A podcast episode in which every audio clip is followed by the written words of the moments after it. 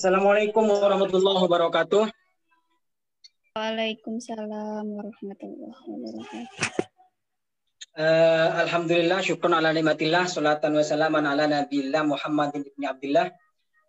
Uh, puji syukur kita panjatkan ke hadirat ilahi Rabbi yang telah terus memberikan rahmat kepada kita sehingga kita bisa melaksanakan aktivitas sehari-hari sebagaimana mestinya. Salawat dan salam semoga tetap tercurahkan kepada Nabi besar Muhammad SAW yang telah mengakis kita dari alam kegelapan menuju alam yang terang benderang, yakni dengan adanya dinul Islami wal iman. Uh, terima kasih teman-teman telah bergabung kembali di serial webinar yang ketiga ini yang diadakan oleh teman-teman mahasiswa Fakultas Islam Nusantara semester 4 ya, semester 4. Uh, eh, ini merupakan merupakan bentuk apresiasi atau bentuk hura-hura, hura-hara untuk uh, menyemarakkan Hari Santri 2020 yang sepertinya masih sepi, tidak seperti tahun-tahun sebelumnya. Teman-teman berinisiatif mengadakan acara ini uh, tidak lain untuk menyemarakkan, mengangkat kembali hal-hal yang berkaitan dengan santri. Di series yang ketiga ini, kita akan berbicara santriwati atau di tema itu Mbak Santri dan bagaimana aktualisasinya di ranah publik. Ada satu diskusi sebelumnya di panitia begini, bahwa bagaimanapun kapasitas perempuan, apalagi santri ketika pulang ke ke kampungnya masing-masing, ke daerahnya masing-masing, itu pasti sekalipun tidak pasti ya rata-rata. Sekalipun tidak rata-rata ya kebanyakan lah dia selalu nomor dua. Di nomor dua kan oleh laki-laki. Mentok-mentoknya paling dia menjadi pimpinan tahlil. Tahlil di kalangan perempuan-perempuan saja. Berbeda kasusnya dengan e, misalkan di kota-kota besar yang perempuan itu sama posisinya dia memiliki karir dengan para laki-laki. Santriwati yang notabene itu adalah orang-orang ya tidak di kota kebanyakan itu selalu terpinggirkan. Nah, ini menarik untuk diangkat santriwati dan aktualisasi perannya di ranah publik. Nah, dalam hal ini akan disampaikan oleh eh, lima orang pembicara. Saya nanti panel satu-satu mulai dari siapa ini? Umi Hasana, ada dari Vivit, ada uh, Toifah, juga ada Ira dan Halimah dan seterusnya. Selanjutnya mohon saling untuk menanggapi terlebih dahulu dengan cara memperkenalkan dirinya dan menggambarkan kondisi bagaimana santriwati di lingkungannya masing-masing. Itu yang menarik. Nah, oke. Okay. Demikian pengantar dari saya. Selanjutnya waktu kami persilahkan kepada pemateri pertama. Umi Hasanah, silahkan. Wah, jadi yang pertama gini. Uh, Assalamualaikum warahmatullahi wabarakatuh. Sebelumnya saya ucapkan terima kasih banyak kepada Ananda Fairozi, uh, mewakili Harakatuna Media dan teman-teman dari Pena Santri uh, yang telah memfasilitasi uh, kami semua mahasiswi magister peradaban Islam Nusantara untuk bisa bertemu sapa secara virtual di malam hari ini. Ternyata pandemi juga uh, memberikan keberkahan bagi kita ya. Mungkin kalau nggak ada pandemi kita nggak kayak gini ya, kayak gitu. Salam rindu kepada teman-temanku Mbak Halimah, Taifah, Mbak Vivit, dan Mbak Ira. Uh, semoga malam ini sebenarnya kita banyak ngobrol ya, nggak terlalu uh, apa ini banget, maksudnya nggak terlalu serius-serius amat lah. Anggap aja kita lagi ngobrolin sebagai refleksi dari Hari Santri Nasional 2020 ini. Sebelumnya saya ucapkan selamat Hari Santri Nasional, uh, santri sehat, apa namanya santri sehat Indonesia kuat ya. Kuat. Uh, beberapa waktu lalu diminta untuk berbincang mengenai Mbak Santri dan aktualisasi peran publik. Nah, ini menjadi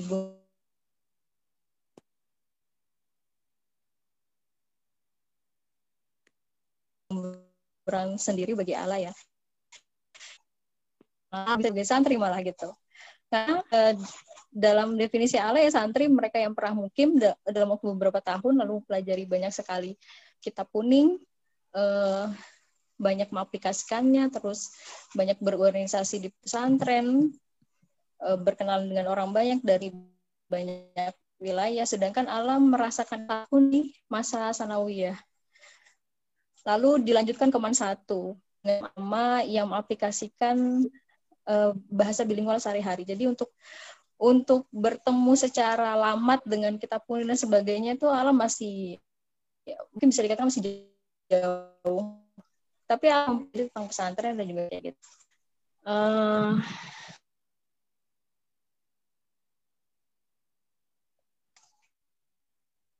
berbicara soal kan pengantarnya tentang nyata di beberapa daerah tertentu terutama di masyarakat yang tradisional ya itu santriwati kalau pulang dari pondok terus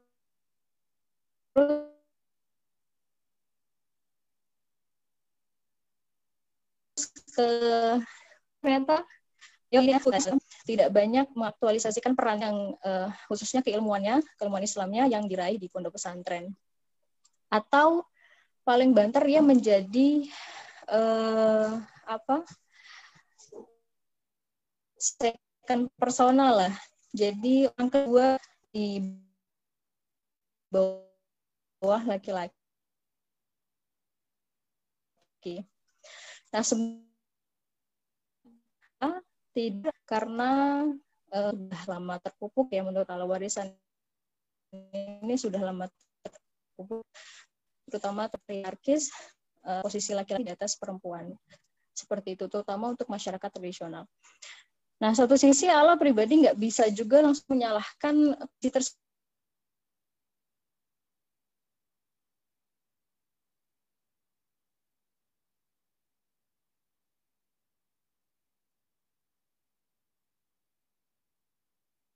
malah lebih kepada lewat pengajian lah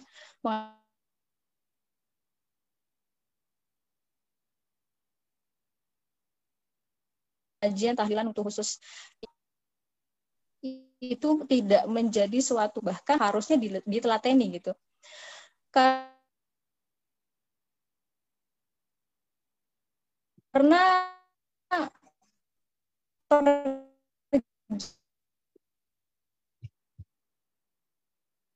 jalanan santri keluar menuju lagi kan ya langsung pemimpin sedangkan uh, santri dan laki-laki dan perempuan. Sedangkan perempuan dia paling banter memimpin uh, jamaah perempuan.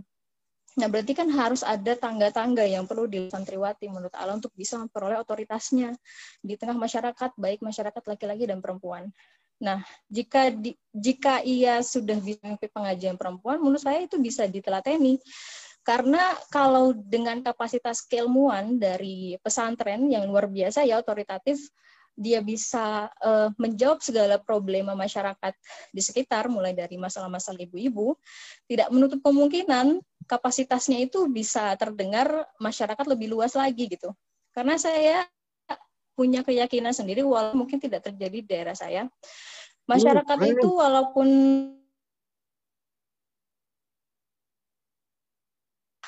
menganggap nomor uh, menurut saya masyarakat itu membutuhkan pembuktian bahwa sosok ini punya otoritas untuk bisa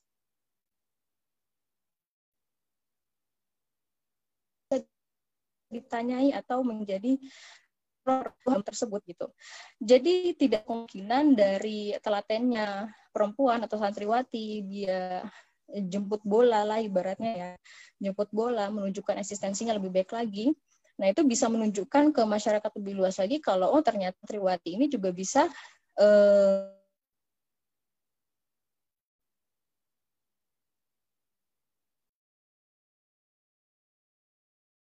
uh, salah satu uh, teman satu dua teman lah mempunyai uh, cerita yang sama gitu. Yang awalnya dari pengajian khusus ibu-ibu, lalu mungkin dia dikenal baik dengan gaya ceramahnya, dengan uh, apa nilai-nilai keagamaannya dalam beribadah. Ya, pokoknya yang dia sampaikan lah, yang dia sampaikan itu mengena di hati sampai sekarang akhirnya pengajian yang ia buka tidak hanya untuk perempuan tapi juga laki-laki. Jadi sebenarnya masyarakat itu memang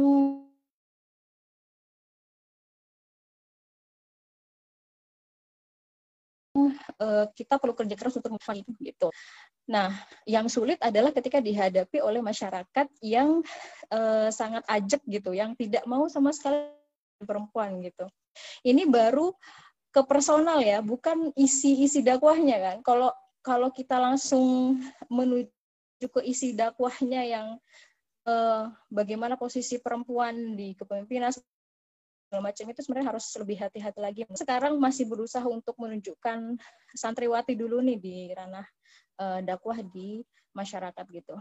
Dan uh, selain di ranah uh, dakwah keislaman, menurut saya santriwati juga semestinya juga harus bisa berperan banyak di ranah sosial kemasyarakatan gitu. Jadi tidak hanya terfokus di keagamaan saja. Karena sebagaimana kita ketahui pesantren itu adalah lembaga pendidikan yang sangat dekat sekali dengan masyarakat gitu. Dan mau tidak mau e, santrinya juga dituntut untuk bisa banyak memberikan kontribusi lebih kepada masyarakat di sekitar gitu. Nah, itu menurut saya juga perlu jam terbang ya. Nah, sebenarnya saya tuh lebih uh, lebih pengen ngomongin tentang peran santriwati di ranah media sosial ya, dakwah media sosial. Karena kebetulan Ala tergabung di uh, beberapa tahun ini tergabung di lembaga lembaga pesantren pusat studi pesantren yang setahun belakangan itu mengadakan kegiatan halako virtual perempuan ulama. Nah, teman-teman di sini juga ada yang pernah ikut. Nah, jadi di sana saya banyak menerima banyak sekali informasi tentang eksistensi mereka di dunia media sosial itu seperti apa, lalu keluh kesah mereka, lalu tantangan dan pelantriwati di dunia media sosial ternyata banyak banget dan memang harus di lebih jauh lagi. Nah, saya bahas ya lebih khusus tentang santriwati dan media sosial setelah teman-teman memberikan pengantar terlebih dahulu. Seperti itu.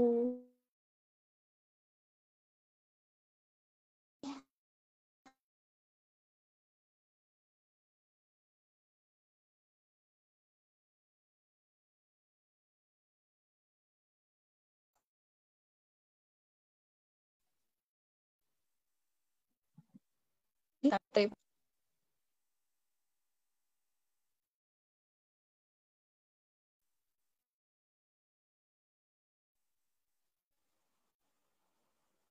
Oh, gimana dengar suara aku?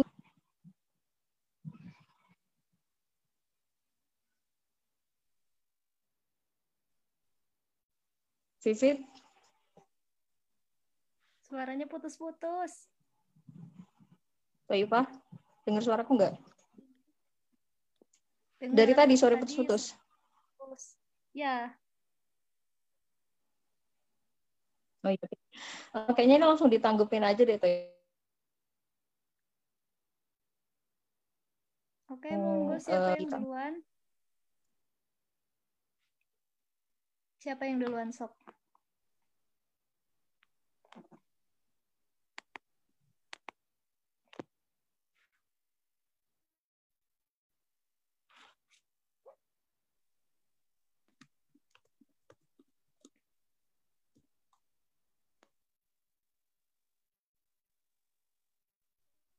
Halo, suaraku masuk nggak? Masuk toh. Suaraku masuk. Oh, masuk. Masuk. Teh Ala berarti udah ya? Udah, udah. Masuk kok. Iya, iya. Ya. Sok yang lain dulu, nggak apa-apa.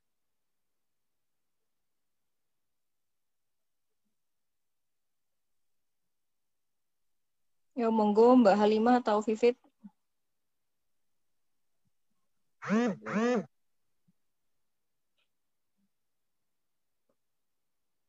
Yaudah aku dulu aja ya. Oke. Okay. Ya tadi hmm, Mbak Ala sempat menyinggung terkait media, hmm. dakwah di media ya kan? Ya. Ya mungkin uh, jika tadi kita mendengar penjelasannya penjelasannya Fai, penjelasannya Mbak Ala, kalau santriwati itu memiliki kedudukan atau peran yang sangat sedikit di tengah masyarakat atau di publik, ya kan? Nah, mungkin dakwah di media sosial itu sebagai alternatif lain. Alternatif lain uh, untuk santriwati itu dapat berkontribusi di masyarakat uh, secara luas gitu. Jadi sebenarnya uh, dakwah di media juga bagus itu karena dakwah di media itu sama aja dengan mengabdi terhadap atau mengabdi kepada peradaban, ya kan? Jadi mungkin sebagai alternatif lain, um, santriwati punya sedikit peran di masyarakat, di tengah uh, publik, di lingkungan sekitarnya, di daerahnya, di desanya. Mungkin kita bisa alihkan itu uh, kepada media, apalagi sekarang zamannya revolusi industri 4.0 yang semuanya itu serba digital, semuanya itu diakses via internet, ya kan? Jadi kalau emang santriwati itu nulis di media atau membagi pikirannya ke media, itu sama aja kita mengabdi kepada peradaban dan apa namanya? secara tidak langsung kita memasuki pikiran-pikiran orang lain itu secara lebih luas gitu. Mungkin seperti itu. Uh, ada tanggapan yang lain?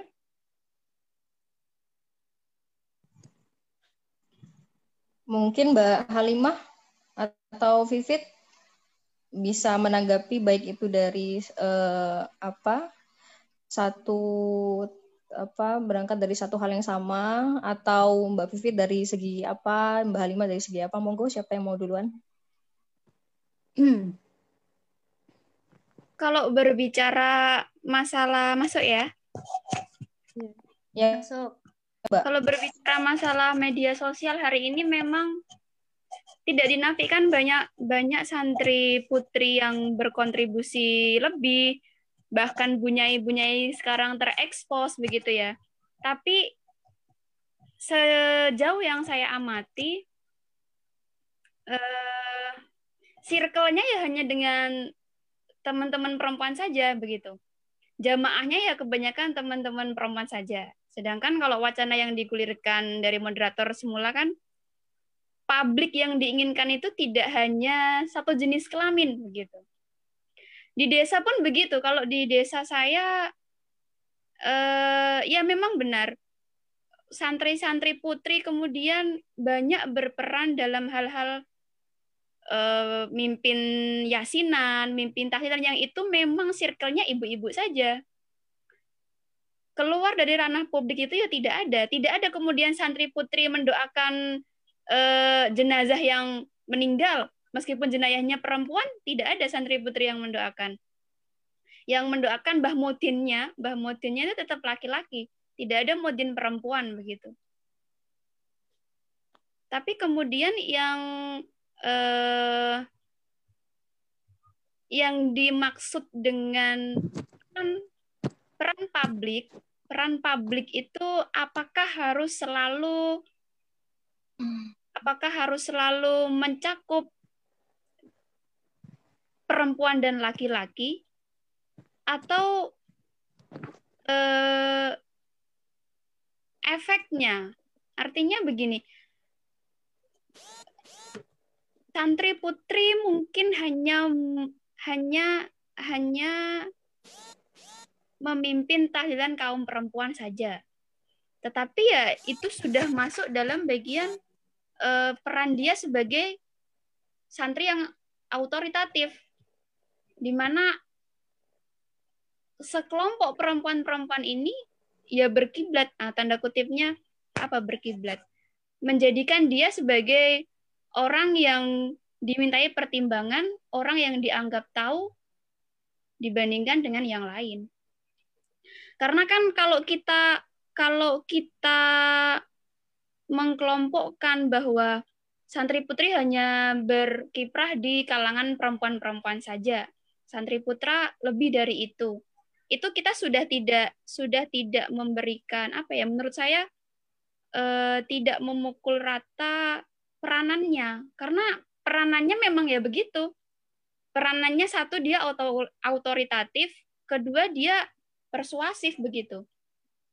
Autoritatif ya mungkin autoritatifnya santri putri ya di kalangan santri di kalangan perempuan persuasifnya dia lebih dari itu. Mungkin selain dia autoritatif di kalangannya sendiri santri putri ini punya basically di bagian apa? Misalnya dia seorang wartawan. Sekarang kan banyak ya perempuan-perempuan santri-santri putri yang kemudian jadi wartawan jadi dokter. Dulu kan tidak begitu banyak, tidak begitu banyak posisi-posisi yang eh, konteksnya dia di luar dari dari tanda kutip circle keagamaan lah. Itu kan tidak banyak eh, yang apa santri-santri yang ikut begitu.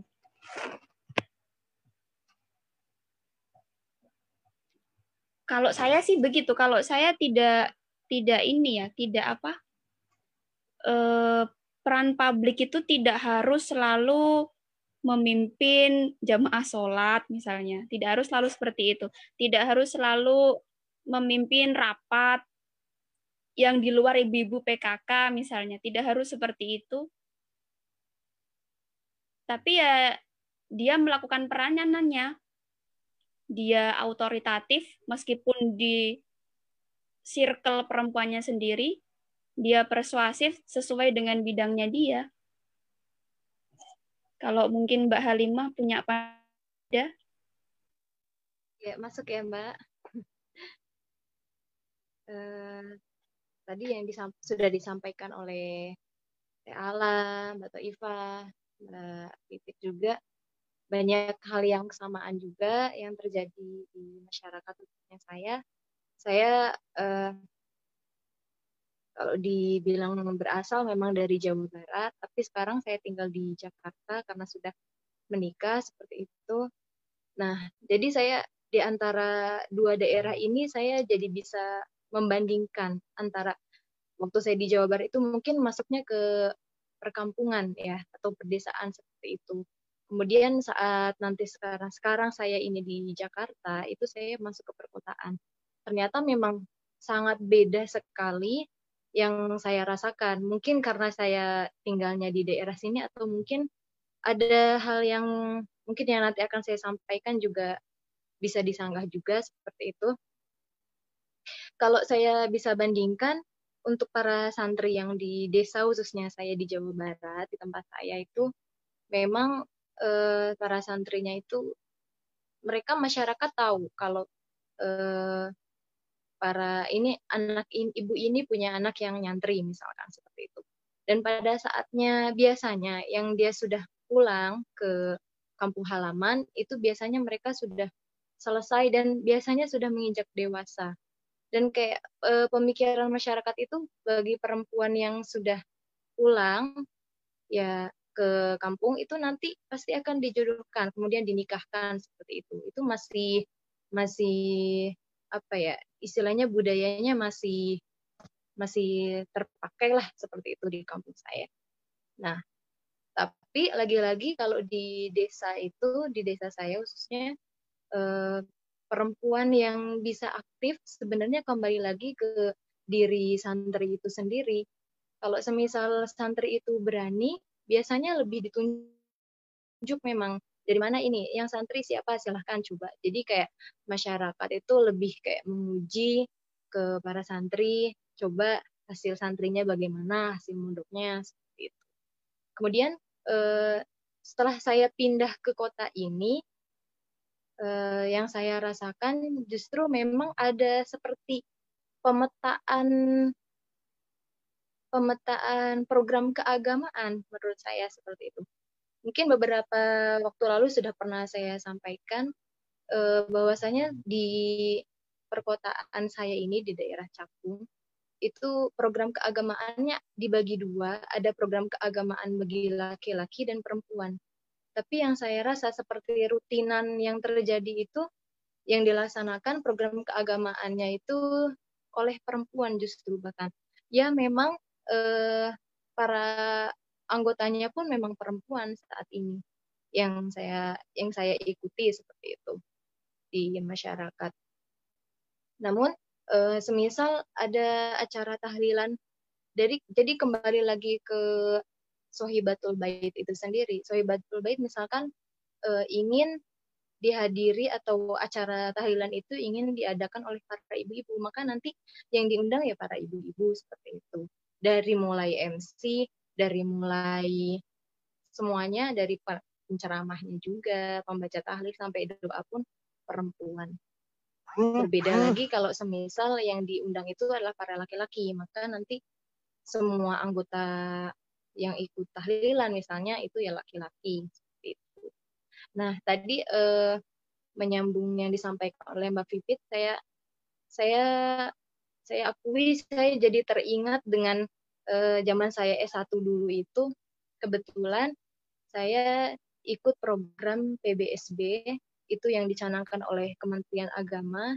Di sana itu eh, program beasiswanya itu khusus untuk para santri. Dan tujuan dari Kementerian Agama itu sendiri mengapa yang diambil itu para santri?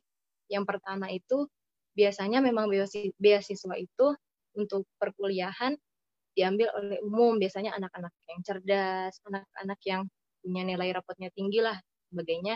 Tapi kalau untuk PBSB ini, PBS, PBSB ini hampir kebalik ya. Jadi sama PSBB, sekarang musim PSBB jadi. nah itu PBSB, apa itu ya? PBSB, Program Santri Beasiswa ber, Berprestasi. Jadi udah dari kepanjangannya ada santri ya. Jadi kayak eh, saya, eh, saya, ya kita sebagai santri itu merasa kayak Alhamdulillah nih santri diangkat saat itu pada zamannya Bapak SBY. Nah, saat itu memang program PBSB ini dia tujuannya itu satu eh, agar supaya santri itu yang tadinya dianggap sebagai kulot, eh, santri itu yang kayak kurang update lah dan lain sebagainya, mereka juga harus bisa merasakan yang namanya perkuliahan. Tidak hanya kita-kita, eh kita-kita, orang-orang yang ibadatnya mungkin ya punya uang. Biasanya yang nyantri itu ya mohon maaf terkadang kebanyakan yang sekarang di pondok-pondok salaf itu biasanya dari menengah ke bawah yang mungkin nanti setelah nyantri itu dia tidak melanjutkan ke jenjang sampai perkuliahan lah dan sebagainya maka program ini satu agar supaya santri bisa merasakan perkuliahan. Kedua program ini juga supaya eh, para santri ini tidak hanya berkecimpung dalam hal keagamaan saja. Jadi uh, beasiswa ini disalurkannya kepada berbagai jurusan. Misalnya saya, dulu saya perbankan syariah, padahal saya sendiri dulunya itu dari program keagamaan, sangat ibaratnya sangat asing dalam hal perekonomian seperti itu. Namun dengan adanya program santri ini dilatih sebenarnya supaya pengetahuan kita itu tidak hanya pada uh, agama saja, tetapi juga dalam hal perekonomian. Misalnya saya ada juga teman saya yang ke ilmu teknologi, TI ya, teknik, teknik informasi, salah.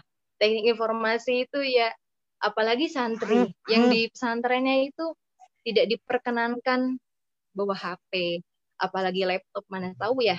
Saya juga itu dulu pengalaman bener-bener yang bener-bener gak tahu pokoknya cara mengoperasikan laptop dan sebagainya. Tapi alhamdulillah dengan adanya perkuliahan itu santri diberi kesempatan untuk uh, kuliah seperti itu. Nah, terus ada lagi yang apa ya jurusannya yang matematika bahkan kedokteran pun. Nah, jadi eh, santri ini sebenarnya betul sih. Jadi semisal nanti santri dari pesantren, kemudian nanti setelah pesantren dia kuliah. Dan biasanya sekarang juga banyak kuliah yang sambil juga mesantren juga sambil nyantri juga. Jadi nanti eh, mereka bisa dapat dua keuntungan saat mereka terjun ke masyarakat setelah lulus dari S1-nya lulus kemudian dari eh, untuknya juga lulus. Jadi ada dua hal dia bisa terjun ke masyarakat dan dan kedua dia juga bisa eh, mengaplikasikan ilmu dari perkuliahannya tersebut bisa jadi keagamaannya dapat, ilmu umumnya juga dapat. Dalam arti berarti santri itu bisa santri yang agamis dan santri uh, karir seperti itu menurut saya. Bisa ditanggapi mungkin sama yang lain. Ira, Ira. Terima kasih Mbak Halima. Mbak Ira nih belum ini. Mbak Ira. Iya, aku Yang baru masuk. Enggak, udah dekat. Enggak sih, pas Vivit doang masuknya. Jadi nggak tahu, nggak dengerin yang punya alas sama atau Iva. Sama kok. Aku tuh dulu punya pengalaman aja. begini. Jadi siapa Suatu dulu nih? Iya, Ra, sebentar Ra, sebelum kamu Ra. Mumpung inget Saya ya, tuh dulu, su- saya tuh dulu ya mumpung ingat, saya tuh dulu punya pengalaman begini. Suatu ketika itu eh, di desa itu di desa kami itu ada namanya jamaah yasin bergilir. Jadi jamaah yasin itu bukan hanya untuk bapak-bapak, ibu-ibu campur, bapak-bapak iya, ibu-ibu iya jadi satu. Jadi satu rumah per per RT bergilir begitu setiap malam Jumat. Suatu ketika saya diminta untuk mimpin tahlil waktu itu saya mimpin tahlil awalnya tidak mau awalnya tidak mau sampai akhirnya bapak-bapak ya ayolah wong eh, kuliah di UIN begitu kan? Kuliah di UIN sudah pasti keagamaannya kental sudah pasti tahu ini dan itu. Akhirnya dari beberapa menit ter, eh, dipaksa itu saya pimpinlah itu tahlil. Sampai di rumah sepanjang jalan dihujat semua orang itu. Dihujat semua orang bahwa perempuan tidak boleh memimpin jamaah laki-laki. Hmm. Perempuan tidak boleh sekalipun itu tahlil tidak boleh perempuan memimpin jamaah laki-laki. Jadi sejak saat itu saya tidak trauma sih. Trauma itu tidak. Hanya saja kemudian saya berpikir berpikir ulang eh, apakah kemudian yang dimaksud peranan publik itu harus harus mencakup laki-laki dan perempuan? apakah harus lingkupnya tentang lingkup keagamaan atau Karang Taruna itu anak-anak pesantren putri banyak kan? Banyak. Kadang juga yang memimpin tahlil itu anak-anak eh, Karang Taruna putri. Bahkan ketua remaja masjid ke tempat saya saya tuh ketua remaja masjid dulu. Sampai saya di Jakarta masih ketua remaja masjid terus. Nah kayak gitu. Jadi peran publik yang dimaksud absen eh, absennya santri putri dalam peran publik itu yang seperti apa? Karena kalau dimaknai eh, dua peran santri misalnya tadi, otoritatif sama persuasif, ya sudah sudah masuk itu meskipun eh, secara masif itu di circle perempuannya sendiri. Nah, itu gimana? Jadi orang eh, meskipun nanti ada orang lagi diminta mimpin tahlil pun nggak mau. Nggak mau. Nggak mau lagi dihujat sudah. Monggo silahkan. Oh iya. Men- menarik sih apa yang dikatakan Mbak Pipit ya eh, terkait Mhm. peran. Jadi sebenarnya kalau ditarik lagi ke latar belakang yang tadi memang dipantik eh, sama pemantik ya tadi pendahuluan memang seolah-olah eh, peran itu harus mempertentangkan antara laki-laki dan perempuan. Sedangkan kembali lagi ke apa yang disampaikan Mbak eh, Pipit kalau berbicara tentang peran sebenarnya ya perempuan sudah sudah hatam atau sudah memenuhi peran itu gitu ya tanpa harus eh, kita harus dihadapkan laki-laki gitu dihadapkan oleh laki-laki nah ini yang menjadi sebenarnya masalah yang eh, ditimbulkan gitu padahal sudah sudah dikatakan ya eh, perempuan punya perannya tadi bahasa ilmiahnya otoritatif dan juga persuasif itu sudah memenuhi seperti itu nah eh, menarik sih Mbak Mbak Vivit juga. Saya jadi eh, punya pengetahuan baru juga terkait hal ini. Nah, saya kembali lagi ke ini kali ya di eh, media tadi ya, karena memang ada hal yang ingin saya sampaikan terkait eh, peran santriwati nih di media sosial. Karena menurut saya publik juga termasuk ke ranah itu menurut saya ya. Bahkan publik secara luas tidak hanya eh, masyarakat yang notabene eh, perempuan saja misalnya perempuan di kalangan Islam saja misalnya atau di kalangan perempuan ya yang satu afiliasi saja misalnya gitu ada temuan yang menurut saya menarik juga. Saya aktif di tim redaksi website keislamanikro.id Eh, berdasarkan laporan analisis yang eh, kami lakukan ya setahun terakhir ini ternyata eh, ditemukan laporan bahwa pembaca ikro.id itu lebih banyak perempuan. Lebih banyak perempuan sekitar kalau nggak salah ya 57 persen lah dibanding laki-laki yang 43 persenan. Berita menarik lainnya itu temuan dari eh, teman kami di NU Online menyapa pembaca perempuan di NU Online itu meningkat pesat gitu. Nah, ini kan menunjukkan bahwa uh, tingkat uh, uh, apa ya tingkat keingintahuan perempuan dan kita nggak tahu loh itu perempuan yang kalangan di Ikro sendiri juga kan tidak di ini ya tidak belum dianalisis ya untuk afiliasinya ke NU atau Muhammadiyah atau umum itu tidak. Nah tingkat ini kan menunjukkan bahwa tingkat keingintahuan perempuan uh, untuk memperoleh atau untuk memenuhi dahaga keagamaannya kebutuhan keperagamaannya itu tuh semakin tinggi gitu di di dunia media sosial. Nah, di sisi lain penulis-penulis yang menulis artikel keislaman tentang perempuan itu baik itu tentang ibadah, hukum, uh, hikmah dan lain sebagainya itu tuh laki-laki, apalagi eno online kalau saya perhatikan kan itu laki-laki semua. Di kro.id pun sebenarnya kebanyakan laki-laki yang yang uh, penulis itu kebanyakan masih laki-laki. Walaupun memang di sana ada rubrik khusus perempuan dan teman-teman di sini juga sudah ada yang uh, tulisannya diterbitkannya di Kro.id.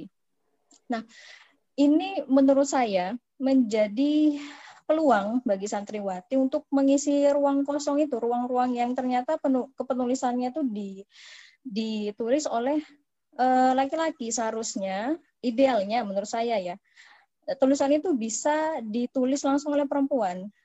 Karena kita ketahui penulis perempuan selain mencurahkan atau menuliskan uh, tulisan gagasan yang berdasarkan uh, yang diperoleh dari keilmuannya di pondok pesantren itu kan juga bisa mewakili suara perempuan dari pengalaman perempuannya gitu baik itu pengalaman biologis dan juga pengalaman sosial dan tentu jika ini dibaca juga oleh perempuan umumnya sebagai pembaca kayak kan tentu akan mengena gitu uh, dalam arti apa yang dirasakan oleh penulis juga dirasakan oleh perempuan. Saya rasa berbeda ya nuansa khas tulisan yang ditulis oleh laki-laki dan uh, nuansa uh, yang ditulis oleh perempuan saya rasa berbeda. Nah, kenapa ini penting menurut saya? Karena sebenarnya sampai saat ini pun di ranah website ya khususnya website keislaman uh, masih menjamur tuh, masih ada puluhan mungkin ratusan juga website-website keislaman yang cenderung tidak ramah perempuan tidak ramah perempuan dalam arti tidak adil ya terhadap perempuan. Kita mungkin masih juga bisa menemui tentang uh, bagaimana larangan perempuan keluar rumah atau perempuan dilarang untuk uh, berdandan, perempuan apalagi ya uh, kalau sholat dilewati perempuan itu batal. Lalu apalagi ya Mbak? banyak sekali ya yang sebenarnya masih ada loh sampai sekarang dikonsumsi oleh uh, pembaca kita. Nah, kalau ini uh, terus menerus ada bahkan meningkat, ini kan sebenarnya dibaca oleh oleh masyarakat umum baik itu perempuan khususnya perempuan ya. Perempuan secara keseluruhan di Indonesia membaca itu dan jika perempuan eh, jika pembaca perempuan itu ternyata tidak punya kapasitas keilmuan keislaman yang kuat benar-benar kan muslim muslim perkotaan itu tingkat keinginan keberagamannya tinggi sehingga apa yang dia baca dilahap lamat-lamat tanpa punya filter dan segala macam. Nah, ini kan jadi satu tantangan tersendiri bagi kita gitu untuk bisa menyuarakan tulisan yang bernafaskan uh, nilai nilai yang adil uh, perempuan dan juga pemahamannya tentu inklusif seperti itu. Nah, saya hmm, rasa dari segi media ya, website keislaman tulisan itu santriwati bisa memegang memegang peranan di situ gitu.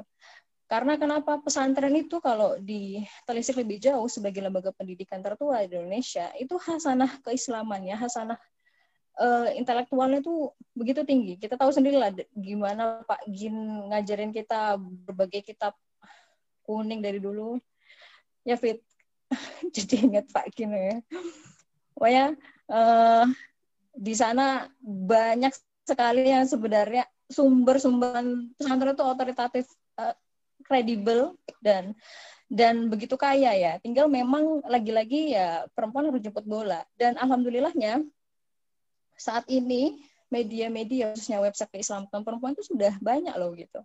Nah tinggal perempuannya ini mau atau tidak gitu mengisi ruang-ruang itu berdasarkan dengan latar belakang tadi yang uh, ya kita tidak maulah perempuan diperlakukan. Pernah greget nggak sih ngeliat meme atau tulisan? Nah ini baru tulisan ya website. Belum lagi soal dakwah di YouTube. Wah kalau di YouTube itu udah udah memang yang jago yang sana itu sebenarnya kalau menurut saya ya. Nah mungkin teman-teman bisa menanggapi baik ini hal tentang media sosial atau yang lainnya yang tadi Mbak Toipa nih Mbak Ira kira-kira eh, bagaimana nih Mbak posisi posisi perempuan apalagi Taira kan notabene langsung tinggal di lingkungan pesantren ya. Iya. Uh, kalau di daerah saya sih ya langsung aja karena masih desa mungkin ya masih desa terus jadi santri putri itu khususnya santri putri itu masih kayak jauh dar, uh, ke media sosial. Malah kan di saya itu media sosial itu kayak dibatasi banget untuk santri ya, untuk santri, khususnya santri putri. Kalau santri putra kebanyakan banyak yang megang juga gitu. Kalau santri putri benar-benar dilarang. Jadi kayak peran santrinya tuh santri putrinya tuh kayak kurang mereka hanya berperan ya sesuai kodratnya perempuan katanya gitu jadi nggak boleh ke sana ke sini gitu. Kalau di daerah saya mah masih kayak yang sama hal sama halnya seperti Mbak Halimah tadi hmm. utarakan tuh di kalau di daerah saya sama kayak Mbak Halimah juga. Jadi peran santri putri itu nggak jauh beda kan ya gitu ya. Jadi apa ya kalau udah mondok pulang ya kebanyakan langsung nikah gitu. Kalau santri putri yang berperan aktif itu kalau yang tadinya sekolah, uh, sekolah eh, mondok sambil sekolah terus dilanjutkan kuliah itu baru aktif mereka gitu. Tapi kalau kebanyakan itu yang kuliah itu ya dia yang harus benar-benar mencari beasiswa. Kalau nggak dapat beasiswa itu jarang yang mereka lanjutkan ke kuliah itu. Contohnya saya juga ya mau pengen kuliah aja harus nyari dulu beasiswa. Kalau nggak beasiswa jangan kuliah katanya gitu Beda halnya dengan adik saya yang laki-laki. Iya, S1 beasiswa, S2 beasiswa saya. Kalau nggak beasiswa jangan kuliah. Kayak gitu. Adik saya yang laki-laki malah dia mah ya uh, apa ya mulus-mulus aja gitu. Tapi kayak yang perempuan saya, kakak saya semuanya pengen kuliah ya kamu harus nyari beasiswa gitu. Kalau nggak beasiswa nggak tahu gitu ya nggak bakalan diizinin kuliah. Kalau perempuan kayak gitu. Jadi terus pandangan masyarakat itu ke perempuan tuh kayak gini ya. Kenapa sih harus sekolah tinggi tinggi udah udah cukup di pesantren ngaji. Nanti habis pesantren kan di pesantren dibekali dengan gimana cara memasak gimana cara beresin rumah asrama kayak gitu ya. Kayak gitu. Jadi pikirannya kayak gimana gitu. Padahal gitu pengennya tuh santri itu berperan aktif ya untuk zaman sekarang gitu ya harusnya santri itu yang masuk ke politikus terus uh, wirausaha santri terus apa ya pemerintahan ya masuk-masuk santri kayak gitu. Jadi pengennya santri itu berperan aktif lebih tinggi gitu tuh. Tapi ya gitu beda-beda. Kalau yang di kota kan yang tadi Bahalima tuh kayak apa ya santri itu masih aktif aktif. Kalau di daerah-daerah itu masih kurang gitu. Tapi oh, kalau iya. ini? Monggo monggo mbak. Ya. Gimana? Kalau di daerah saya Apa? saya jadi keinget dulu itu waktu masa-masa kuliah S1 apa ya waktu itu tahun 2000 berapa ya? Mungkin sekitar 2015 atau 2016 mungkin.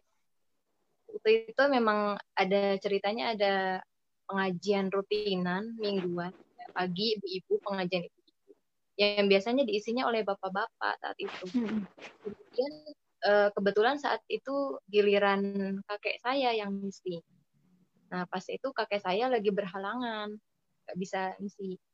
Nah langsung dari dari pihak masjidnya itu langsung kepikiran saya coba uh, Halimah katanya misi gitu katanya. Padahal saya sendiri saya nggak pernah ceramah saya nggak pernah suruh ngisi kayak gitu apalagi di halayak umum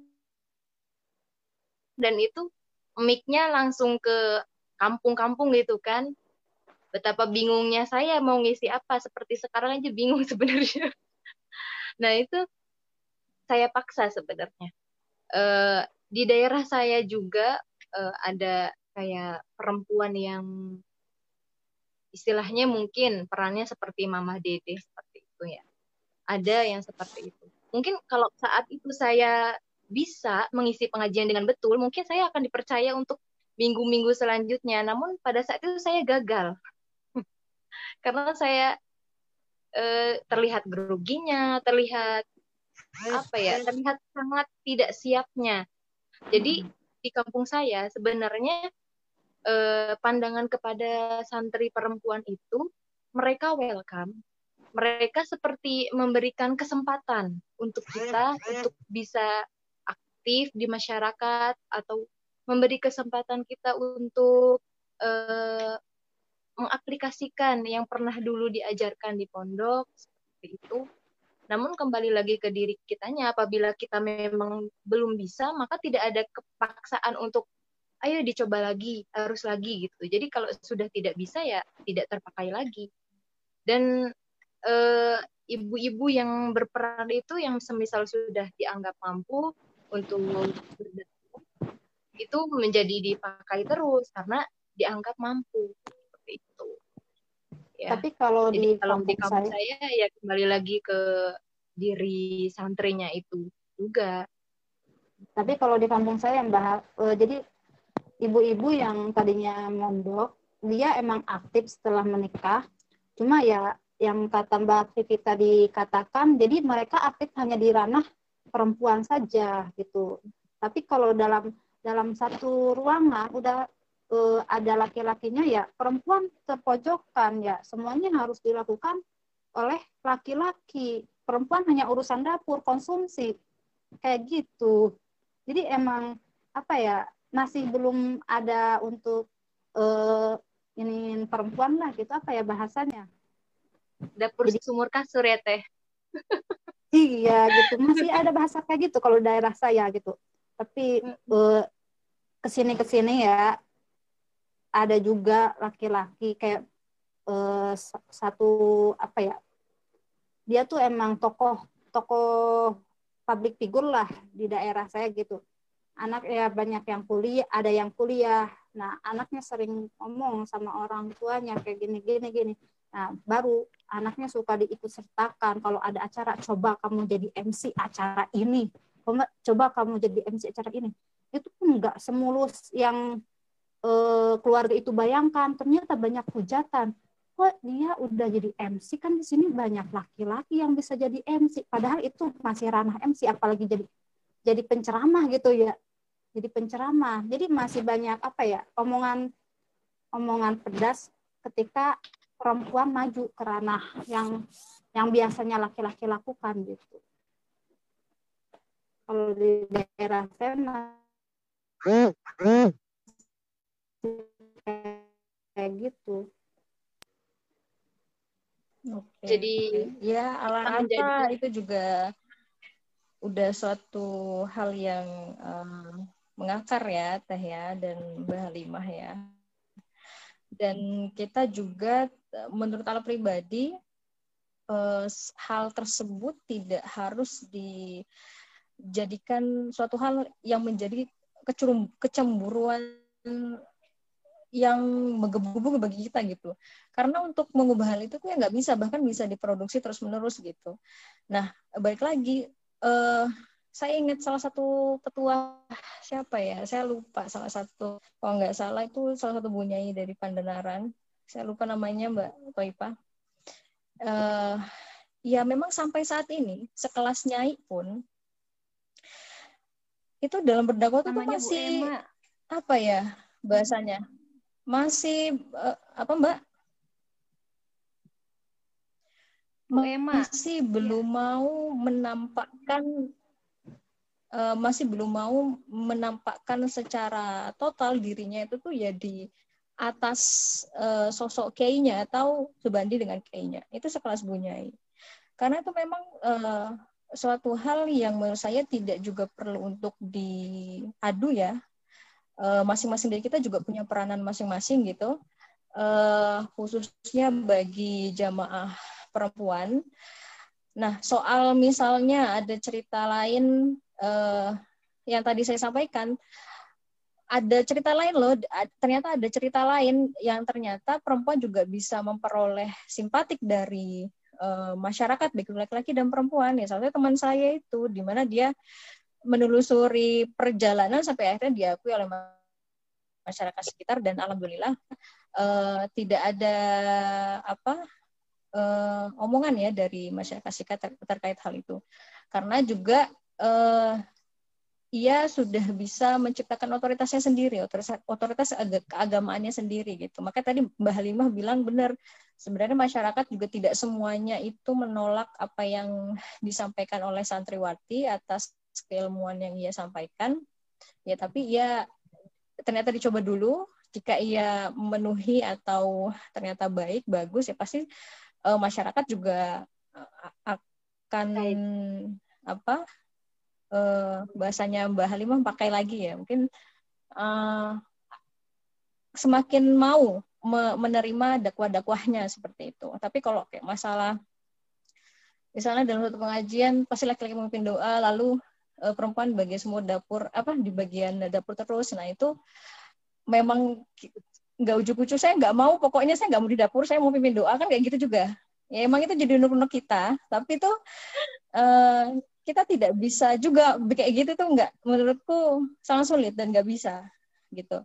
Jadi memang kembali lagi yang tadi Mbak Vivit sampaikan memang kita sudah memenuhi peran kita di ranah uh, masyarakat itu tradisional. Toh kita ini kan nggak hidup di ranah masyarakat tradisional doang gitu. Apalagi di era teknologi semakin canggih ini. Banyak ranah yang bisa kita geluti gitu. Baik itu organisasi kemasyarakatan eh, baik itu di dalam media sosial yang tadi saya sampaikan, dakwah di eh, daring dan sebenarnya seperti itu. Jadi mungkin eh, dan dan kita juga perlu bisa meluruskan keadilan laki-laki dan perempuan itu mulai dari diri kita sendiri terutama apalagi uh, dari keluarga kecil kita mulai menata itu dari sistem peranata kita dari awal. Hmm. Nah itu walaupun menjadi tugas yang berat ya lambat laun lah mungkin bisa juga mengurangi pemahaman kita terhadap ketidakadilan itu yang terjadi kepada perempuan. Nah, kira-kira siapa menanggapi nih? Mbak Vivit apa atau Ipa? Teh.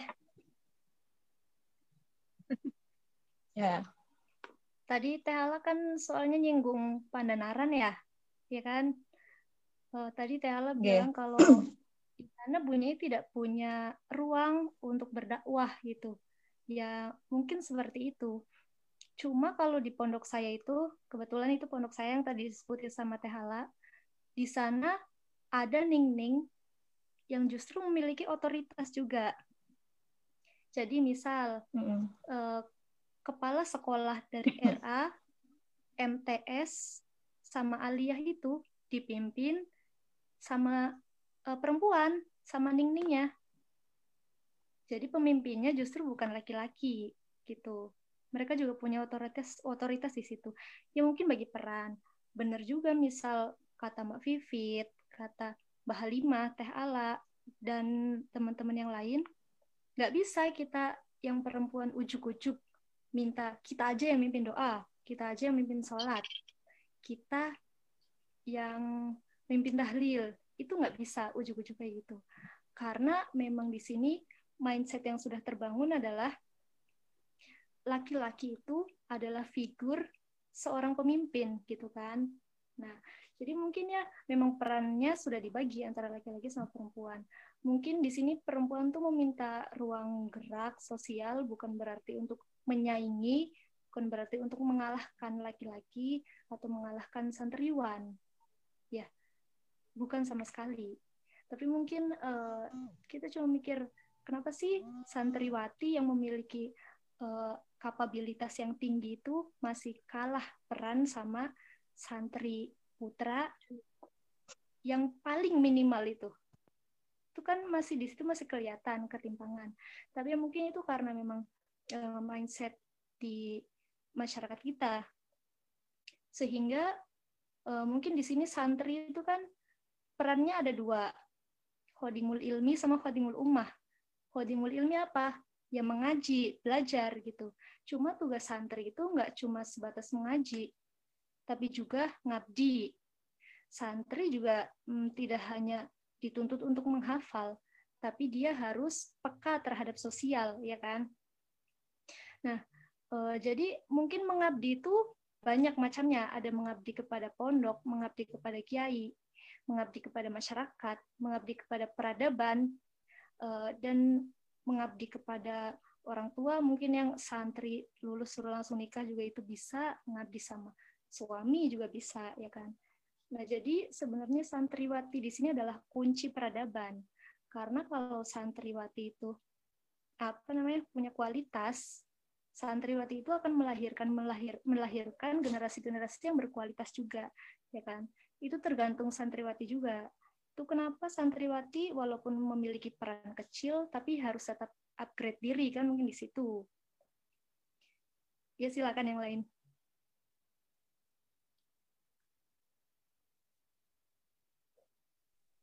Oke, Mbak Pipit ya.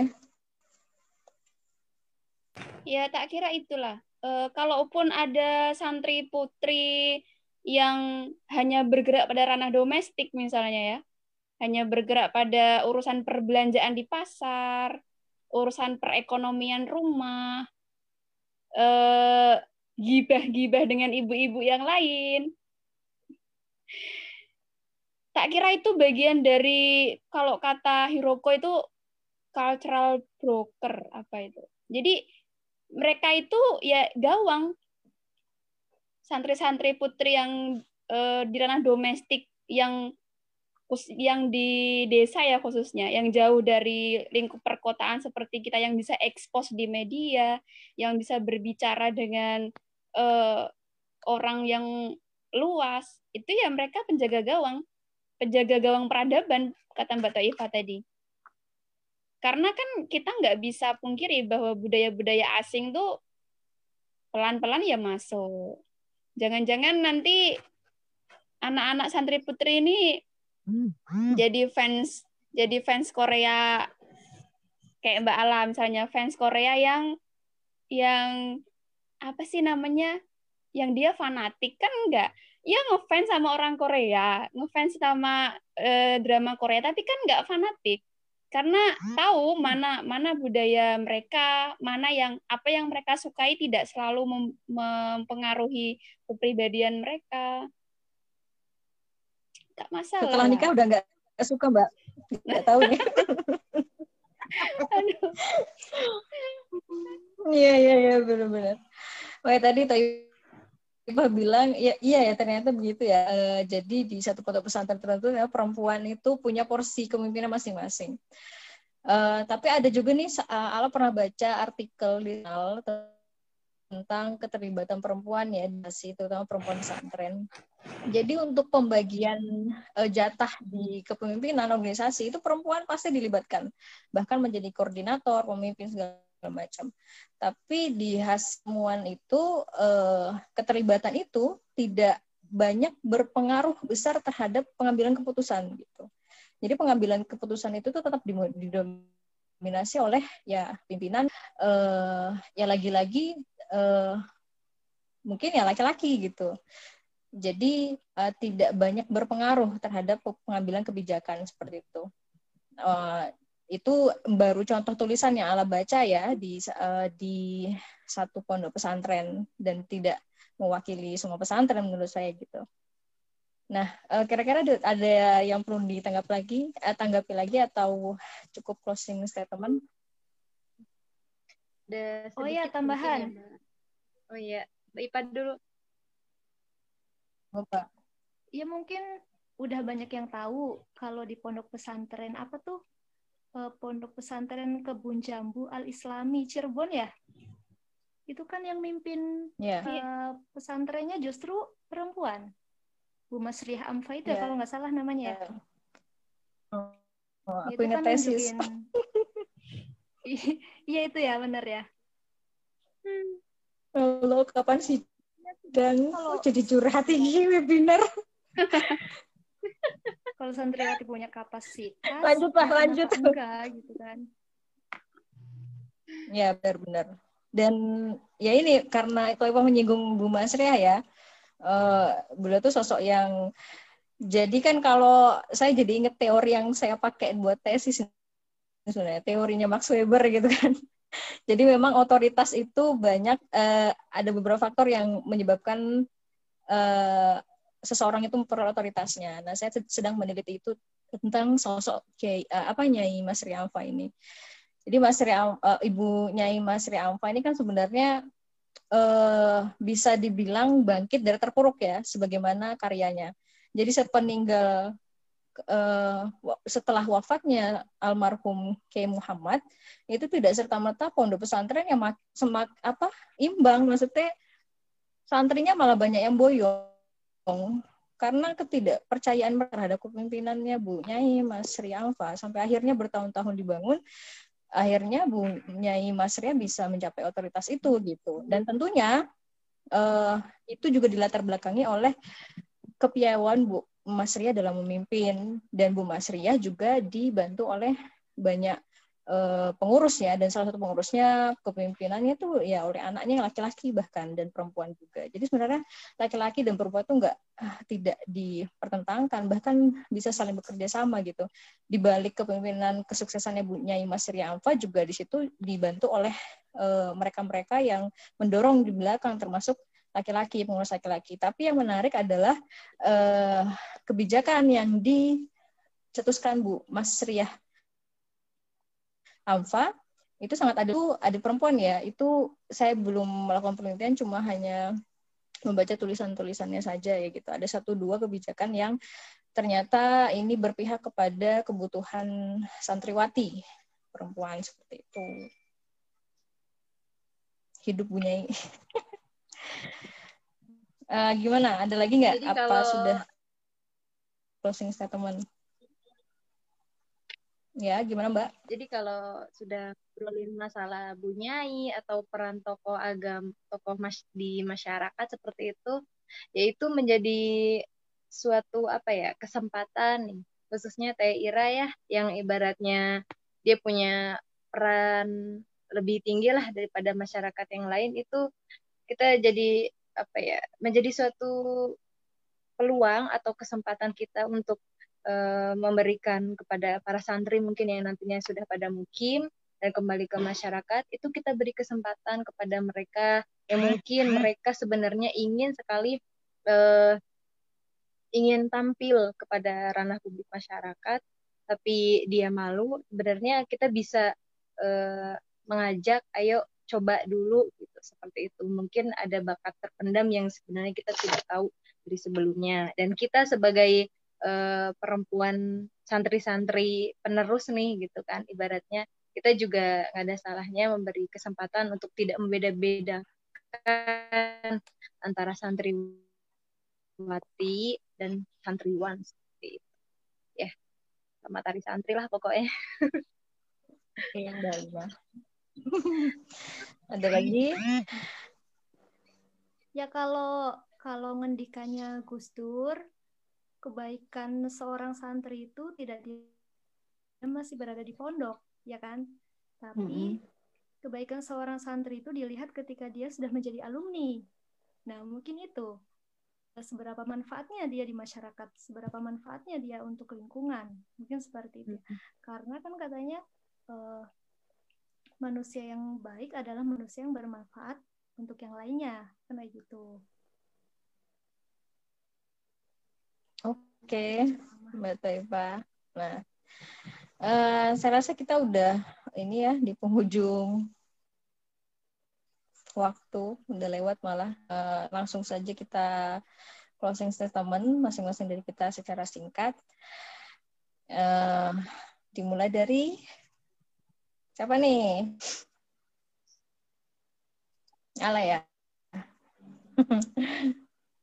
ya. Eh, mungkin dari Ala eh, singkat saja ya. Eh, bagi santriwati memang benar di yang dikatakan oleh Toifah meminjam perkataan Gus Dur santriwati yang sedang menimba ilmu di pesantren uh, udah tekuni aja giat dulu jadi memang uh, aplik kita bisa mengaplikasikan ilmu-ilmu tersebut ya setelah keluar dari pesantren gitu. Jadi menebar manfaatnya itu setelah jadi alumni, setelah keluar jadi uh, dari pesantren banyak-banyaklah uh, berlomba-lomba dalam kebaikan, dalam ke kebaikan dalam hal apa pun. Jika santriwati tersebut uh, kuliah aktiflah berorganisasi dengan baik dan benar, lalu jika santriwati tersebut langsung menikah misalnya jadilah ibu uh, yang bisa mendidik calon generasi muda Indonesia menjadi uh, anak yang pintar dan bermartabat berbakti pada agama tentunya. Jika ia menjadi politikus uh, bijaklah dalam menentukan kebijakan yang tentu adil terhadap semuanya. Saya rasa santriwati itu juga hampir sama seperti uh, filosofi dari buah kelapa ya, kelapa di pramuka. Jadi di mana pun itu pasti bisa menyesuaikan diri dan bisa bermanfaat bagi orang banyak. Seperti Selamat Hari Santri Nasional 2020. Lanjut ke siapa nih? Monggo. Tadi siapa? Kedua.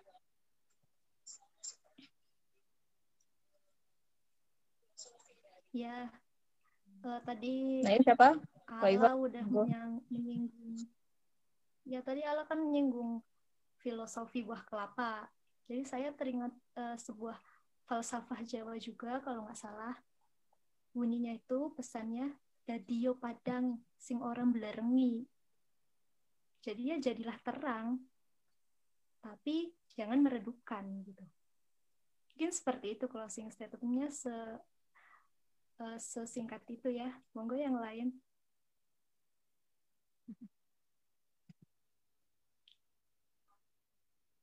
Oke, lanjut Mbak Halimah.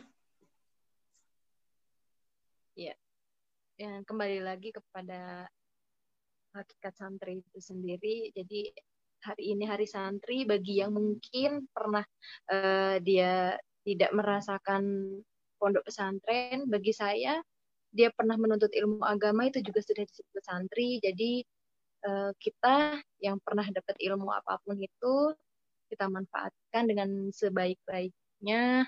Jangan pernah merasa saya sebagai uh, wanita yang atau perempuan yang uh, tidak punya ilmu, tapi tidaknya uh, paling tidak saat kita setelah menikah mungkin nanti punya anak setidaknya kita menjadi uh, guru yang terbaik untuk anak-anak kita. Seperti itu. Jadi uh, terus semangat untuk biarpun sudah menjadi alumni tetap santri yang hakikatnya itu ya untuk mengabdi mengabdi kepada siapa pun itu. Ya. Monggo Hmm, kalau dari saya. Tapi perlu Mbak Ira dulu.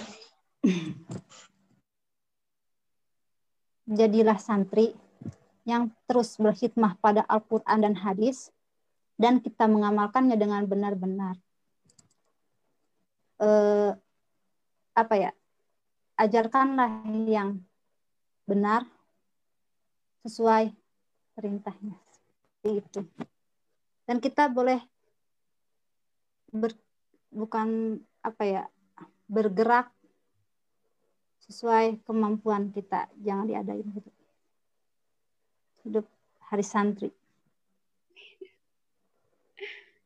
Ya kalau dari saya selamat hari santri untuk semua teman-teman.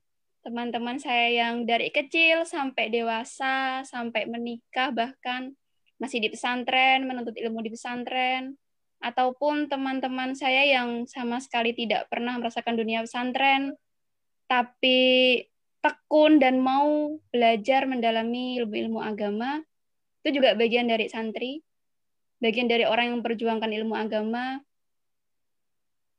dan juga memperjuangkan bagi negara. Ya, begitu saja. Sedih aku. Oke, okay. ah, peluk-peluk. oh ini uh, alhamdulillah ya udah usai. Nah ini mana Pak Rozi atau Mbak Sulis?